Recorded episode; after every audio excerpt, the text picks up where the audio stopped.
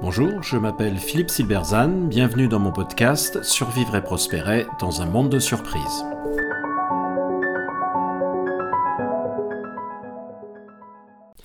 L'innovation de rupture, facteur clé de la démocratie.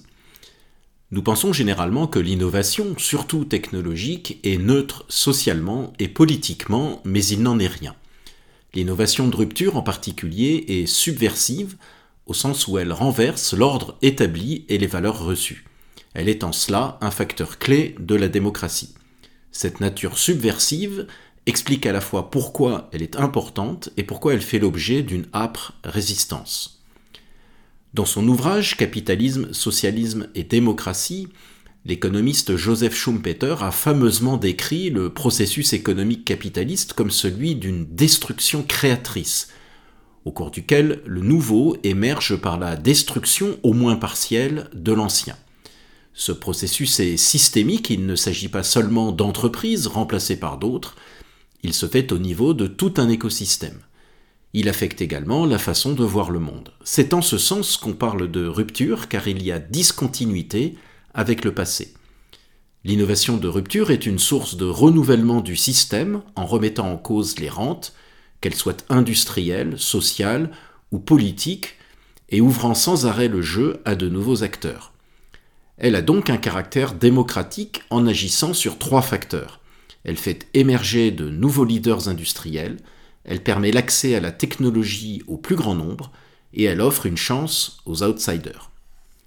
Le premier facteur démocratique de l'innovation de rupture est qu'elle fait émerger de nouveaux leaders. Dans ses travaux sur le sujet, le chercheur américain Clayton Christensen observe que l'innovation continue favorise les acteurs en place. Grâce à elle, ils améliorent leur performance et renforcent ainsi les barrières à l'entrée de nouveaux acteurs. Mais en cas de rupture, les leaders de l'industrie périclitent et sont remplacés par de nouveaux entrants qui prennent leur place. Ces nouveaux entrants sont généralement des outsiders, des nouveaux venus. Autrement dit, la rupture change l'ordre industriel établi. En moins de 15 ans, Thomas Edison supplante l'industrie de l'éclairage au gaz, qui dominait pourtant le secteur depuis plus de 50 ans. Blockbuster est remplacé par Netflix, les fabricants de machines à écrire ne sont pas devenus des fabricants d'ordinateurs.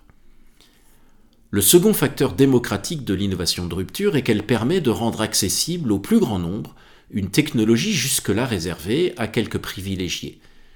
Schumpeter écrivait à ce sujet, je cite, la reine Élisabeth possédait des bas de soie, la réalisation capitaliste ne consiste pas en général à fournir plus de bas de soie pour les reines, mais à mettre ceci à la portée des ouvrières en contrepartie d'une diminution constante des quantités d'efforts. Mettre à la portée signifie plus simple et moins cher. Avant Henry Ford, l'automobile est un produit de luxe complexe. Avec la Ford T en 1908, Ford lance une voiture simple à conduire au tiers du prix normal. La technologie est démocratisée.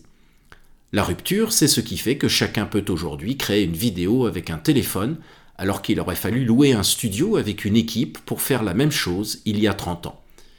Chris Anderson, auteur de Makers, un ouvrage sur la révolution de l'impression 3D, notait ainsi Le changement révolutionnaire se produit lorsque les industries se démocratisent, lorsqu'elles sont arrachées au seul domaine des entreprises, des gouvernements et des institutions, pour être confiées aux gens ordinaires. Cette démocratisation diminue la nécessité d'experts pour une tâche donnée. Plus besoin de techniciens vidéo pour faire un film, plus besoin de médecins pour un test de grossesse, plus besoin d'être chaperonné. Le troisième facteur démocratique de l'innovation de rupture est qu'elle est souvent le fait de gens ordinaires, pour reprendre le terme de Chris Anderson, qui ne sont pas issus du système ni même adoubés par lui. Car la rupture, c'est historiquement la chance des individus hors système, des outsiders. La révolution industrielle n'est pas née dans l'élite universitaire, économique ou sociale de l'époque, mais en dehors. James Watt, inventeur avec d'autres de la machine à vapeur, était issu d'une famille pauvre. En jouant avec les règles établies, les outsiders n'ont aucune chance, car c'est peu dire qu'ils ne sont pas bien accueillis. Free, Jusque-là, acteur de service Minitel devient un fournisseur d'accès Internet majeur en introduisant un modèle d'affaires différent, ce qui lui permet, malgré sa toute petite taille, de damer le pion au mastodonte France Télécom. Modeste entrepreneur de Minitel dans les, années 90, Xavier Niel fait aujourd'hui partie de l'establishment. L'innovation de rupture est l'une des façons dont notre système réalise la promesse des Lumières selon laquelle la place dans la société d'un individu ne dépendra plus de sa naissance ou de son statut, mais de son talent et de son travail, quelle que soit sa naissance. Dans ce processus de destruction créatrice, il n'est pas surprenant que ce qui est menacé d'être détruit, c'est-à-dire l'ordre établi, essaye de se défendre. Une coalition improbable et hétéroclite va se créer. Elle comprend les clercs et les professeurs de morale, bien sûr, mais aussi les dirigeants des industries actuelles mises en danger. Cette coalition va tenter de bloquer la rupture sous divers prétextes. Elle va essayer de faire jouer l'argument moral, les jeux vidéo corrompent la jeunesse, l'argument du risque sanitaire, les OGM sont dangereux, et désormais l'argument de la planète, le bilan carbone d'Amazon. Elle va attaquer les entrepreneurs intuitu personae en les accusant de travers personnels et des plus noires intentions. CF les émissions actuelles de dénigrement d'Elon Musk. Se cachant derrière la défense de la morale et de l'intérêt général, ces démarches n'ont en fait qu'un seul but, protéger l'élite contre les effets de la rupture en cours. Elles sont profondément conservatrices. Pour l'élite sociopolitique plus spécifiquement, il s'agit d'empêcher que l'entrepreneuriat ne soit un moyen de promotion sociale concurrent de ceux contrôlés par elle, essentiellement l'enseignement supérieur. C'est l'une des raisons pour lesquelles l'innovation et les entrepreneurs sont autant dénigrés dans les faits, derrière un paravent de bons mots, et pourquoi, lorsqu'elle ne réussit pas à les bloquer, l'élite essaye au moins de les contrôler en les soumettant à des impératifs définis par elle, on pense à Innovation for Good notamment. Dans sa tentative d'empêcher la rupture, cette coalition conservatrice trouve également en l'État un allié fidèle et puissant, surtout en France.